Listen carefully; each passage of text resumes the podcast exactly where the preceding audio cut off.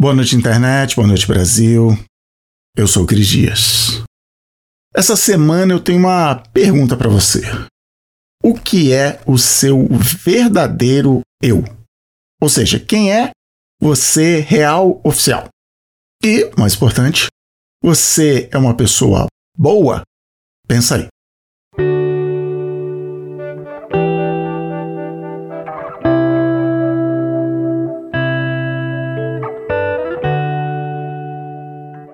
Tem um conselho que é o mais chavão do mundo, dos amigos, das propagandas de TV, dos coaches, é seja quem você é.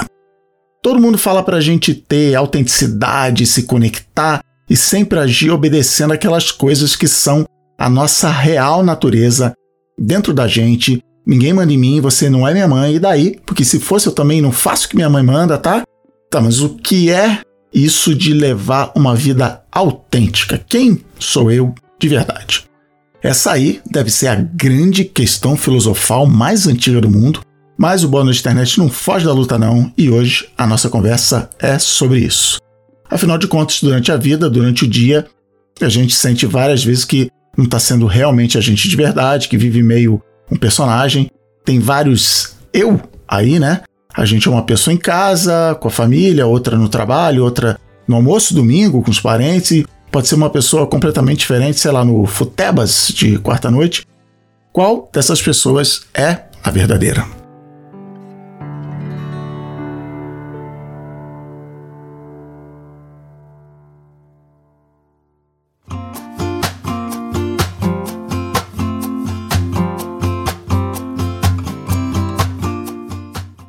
Você sabe quem foi Jean-Jacques Rousseau?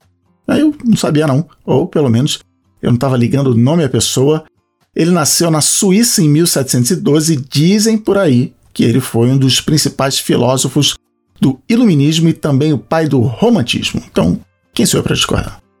Aliás, romantismo é um tipo de palavra que eu gosto muito, já comentei aqui na newsletter que eu sou meio nerd das palavras, tem até um programa inteiro sobre isso aqui com a Cris Bartz do Mamilos Podcast, depois eu vi lá. Bom, o romantismo aí do Rousseau foi um movimento artístico, político e filosófico que rolou ali no fim dos anos 1700, início dos 1800, e era o que? Era meio contra tudo isso que estava ali, no caso, o racionalismo e o iluminismo.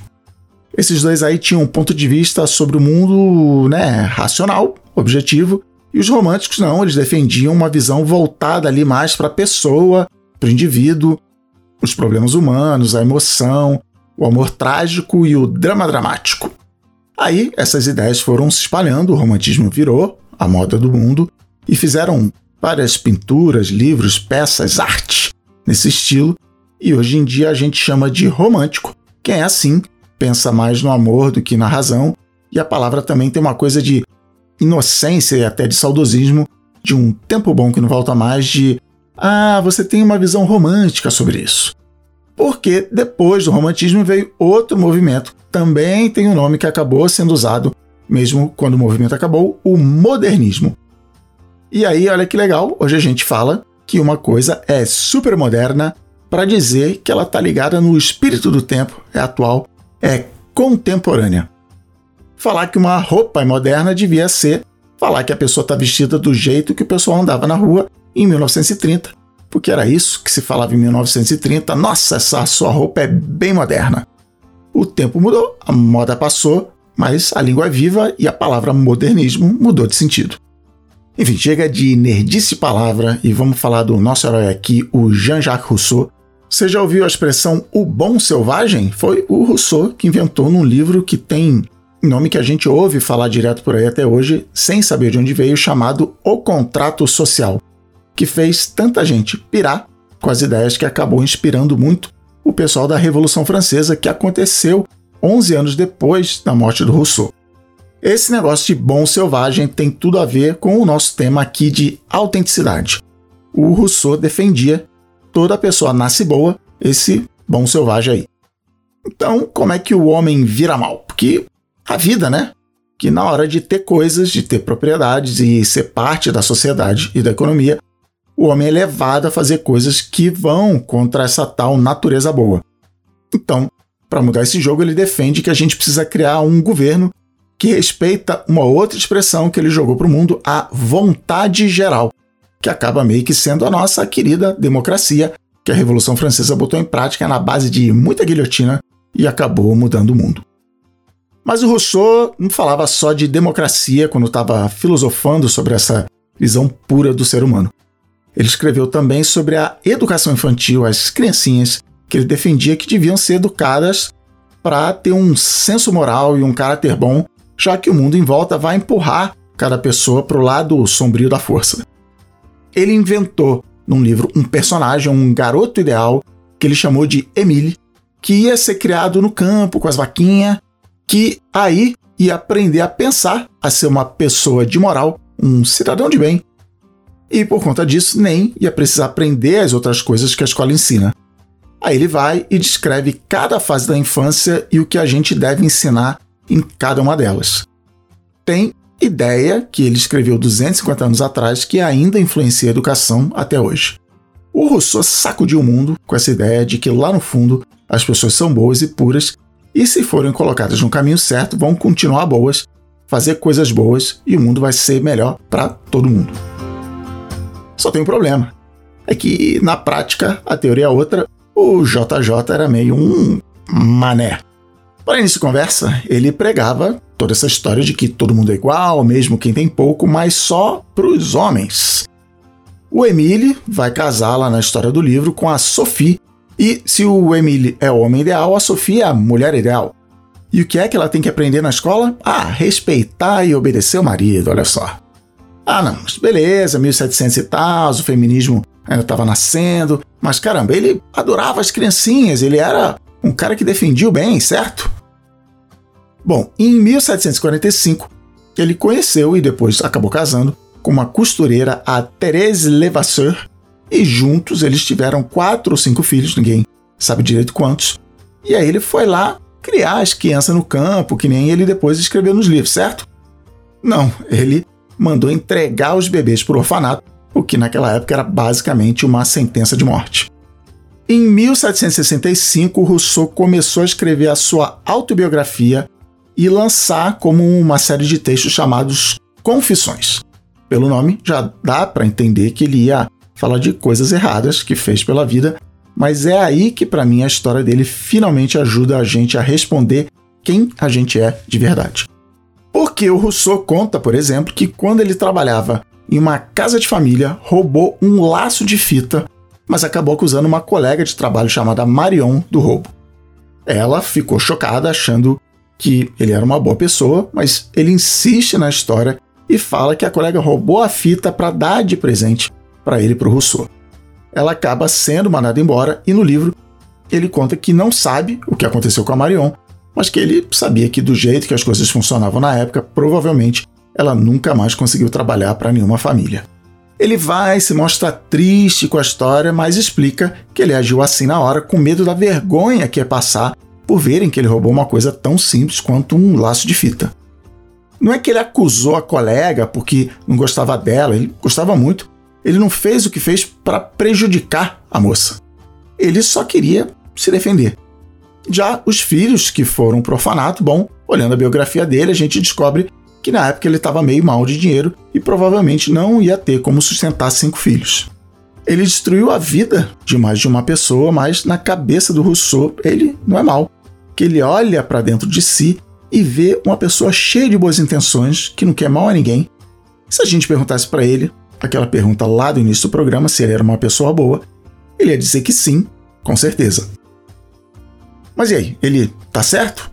Depois do break, a gente começa a responder.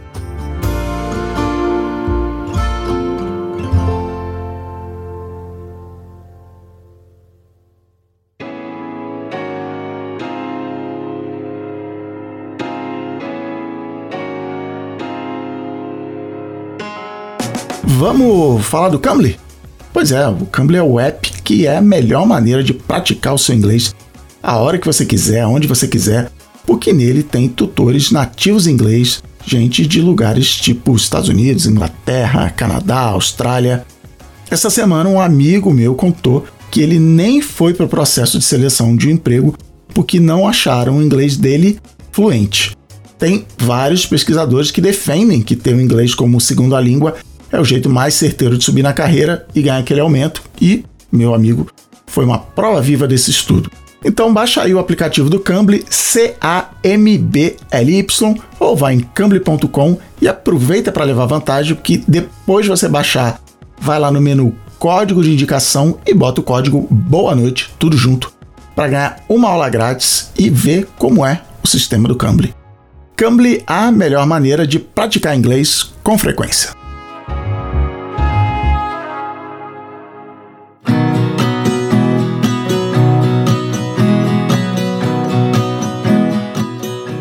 Viver com outras pessoas nesse negócio chamado sociedade é complicado.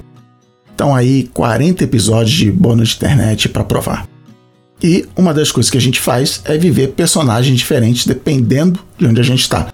No trabalho a gente pode ter que, por exemplo, se mostrar um grande líder coach motivacional que tem todas as certezas da vida, porque é isso que as pessoas não só esperam como precisam. Ou então tem que mentir para um colega porque o chefe pediu para manter uma coisa lá em segredo. Ou então, no primeiro encontro, a gente é só sorriso e diz que adora filme iraniano, que é isso que se espera que uma pessoa descolexe interessante diga, mesmo que a gente nunca nem tenha visto um filme iraniano na vida. Por isso acaba aparecendo um personagem para cada situação e cada personagem é o que as pessoas em cada lugar, em cada contexto, esperam que a gente seja. Em, sei lá, 2005, eu ainda morava no Rio e a gente foi almoçar em um restaurante bem estilo família, perto de casa. Era um sábado, um domingo, aquele galeto bonito com muita farofa e batata frita. Aí lá pelas tantas chega uma mulher na nossa mesa e pergunta se eu era o Cris Dias do blog que ela lia e gostava muito. Eu fiquei paralisado, sem ação, falei que sim e mais nada. Eu meio que fiquei ali só olhando para ela. Ela pediu desculpas por incomodar, deu um sorriso, deu os parabéns pelo blog, voltou para a mesa, mas a história toda deve ter durado, sei lá, um minuto. A Ana, a gente já morava junto na época, olhou para mim e falou, rindo: Ah, agora eu entendi. Tem o Cris Dias, que no blog é todo animadinho, engraçado, articulado, e tem o Cristiano, que é o cara que mora comigo e é todo na dele, introvertido e não gosta de falar com estranhos.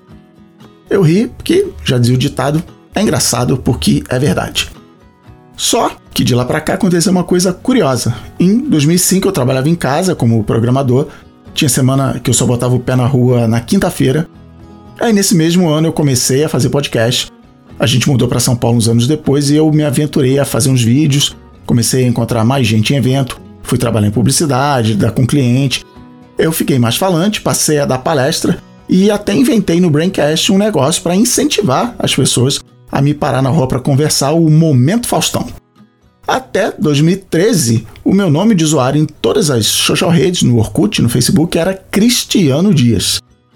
Eu já falei em outro programa aqui como eu gosto de tomar café vendo as lembranças do Facebook e aparece lá direto post antigo com as pessoas me marcando, tipo, parabéns Cristiano Dias. É bem estranho, porque em 2013 eu resolvi mudar todos esses nomes só para Cris Dias.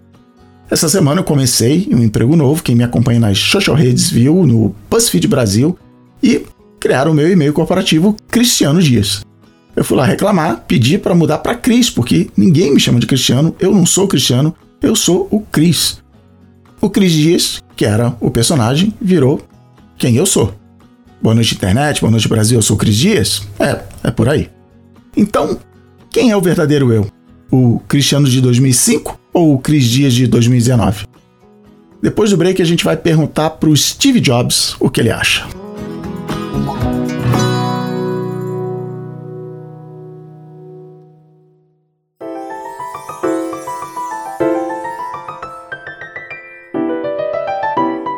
Vamos de momento alura aqui?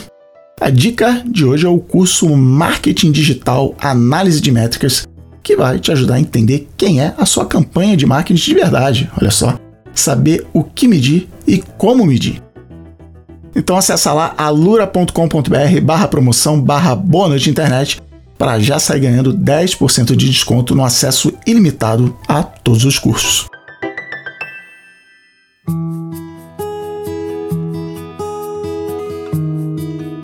Eu adoro ler autobiografias de gente que eu admiro. Melhor ainda se for em audiolivro, narrado por quem escreveu, que aí parece que a pessoa sentou do meu lado e começou a conversar e a contar a história da vida dela. Eu gosto de autobiografias porque aí dá para saber quais foram as emoções, qual raciocínio a pessoa fez para fazer alguma coisa, ou seja, conhecer o tal eu interior de uma pessoa que eu gosto muito. Mas não é só famoso que tem autobiografia. Todo dia a gente está escrevendo a nossa para um leitor só, nós mesmos. Sempre que a gente conta para alguém o que fez, e aí pode ser aquela conversa legal com um amigo ou só explicando para a gente mesmo, essa explicação vira uma historinha, vira uma narrativa, olha aí o storytelling. E é aí que está o problema. Uma autobiografia é uma grande engenharia reversa, tanto nos livros dos famosos quanto aqui dentro da nossa cabeça. Cada vez mais os estudiosos da mente humana vão descobrindo que a ordem que as coisas acontecem é primeiro a gente faz, depois a gente monta essa tal narrativa. Primeiro Jean-Jacques Rousseau acusa a colega, depois ele explica o que estava dentro da cabeça dele que ele não fez por mal. É por isso que, apesar de eu acabar de dizer que eu adoro autobiografia, eu tenho um gigante pé atrás quando é a autobiografia de uma pessoa muito bem sucedida nos negócios ou na política. Essas autobiografias são uma grande jornada do herói para mostrar que o fim da história, o sucesso da pessoa, era uma coisa quase que inevitável. É uma grande lista de obstáculos que foram vencidos. Primeiro a pessoa fez, depois montou a narrativa de como ela fez, e não o contrário. A biografia do Steve Jobs, que foi escrita pelo Walter Isaacson, é muito boa, porque ela se preocupa em mostrar um Jobs real, que ao mesmo tempo é genial nos negócios, mas também falha epicamente na hora de conviver com pessoas. Já imaginou como seria a autobiografia do Steve Jobs? Bom, nem precisa, o próprio Steve Jobs imaginou e foi por isso mesmo que ele resolveu ligar para o Isaacson e fazer o convite para ele escrever a biografia, porque tinha gostado do trabalho dele sobre a vida do Albert Einstein e achou que só assim a história da vida dele ia ser mais perto da verdade. Opa, então, peraí, mais perto da verdade. Se a gente está aqui se perguntando quem a gente é de verdade, o Steve Jobs respondeu dizendo que ele, de verdade, não é o que estava dentro da cabeça dele, não era uma autobiografia. O Walter Isaacson não consegue ler o que está dentro da cabeça do Steve Jobs, então ele partiu para achar reportagens, entrevistas e conversar com quem conviveu com Steve Jobs, e incluindo, é claro, o próprio Steve Jobs o Isaacson foi procurar os efeitos que o Steve Jobs teve no mundo e vice-versa, foi ver o que fez o Steve Jobs ser o Steve Jobs. Onde ele foi criado, com quem estudou, quais músicas gostava. E aí, juntando tudo, o que ele criou, com quem ele trabalhou, como tratou essas pessoas, os sucessos e os fracassos. Então, olha só, não sou eu que estou falando, é o Steve Jobs. Eu não sou o que está dentro da minha cabeça. Eu sou o que eu coloco para fora e como eu faço as pessoas se sentirem.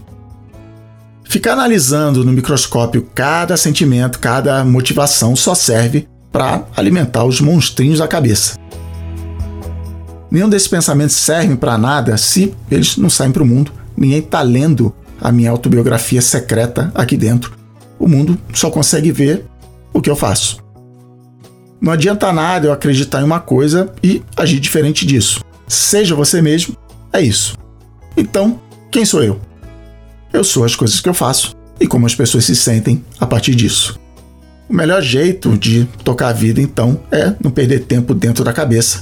É sair dela, vir para o mundo aqui fora e fazer o máximo para trazer coisas boas.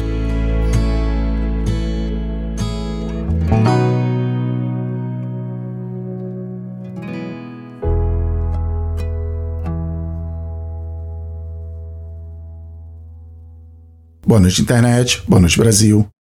Por hoje é só.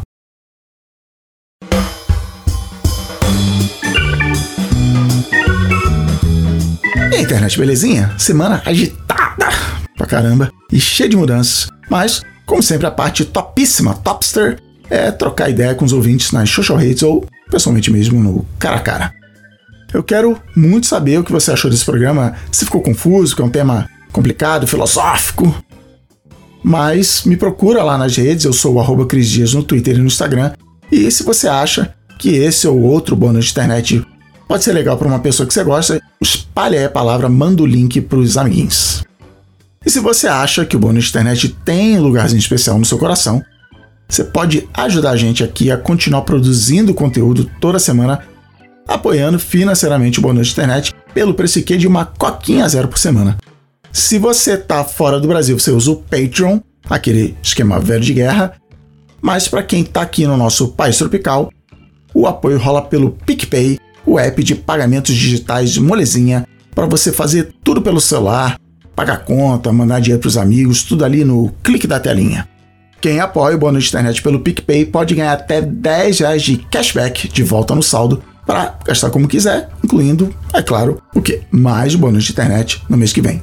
Então, sei lá, seja Patreon, PicPay, passa lá no boanoiteinternet.com.br barra assine que tá tudo explicadinho.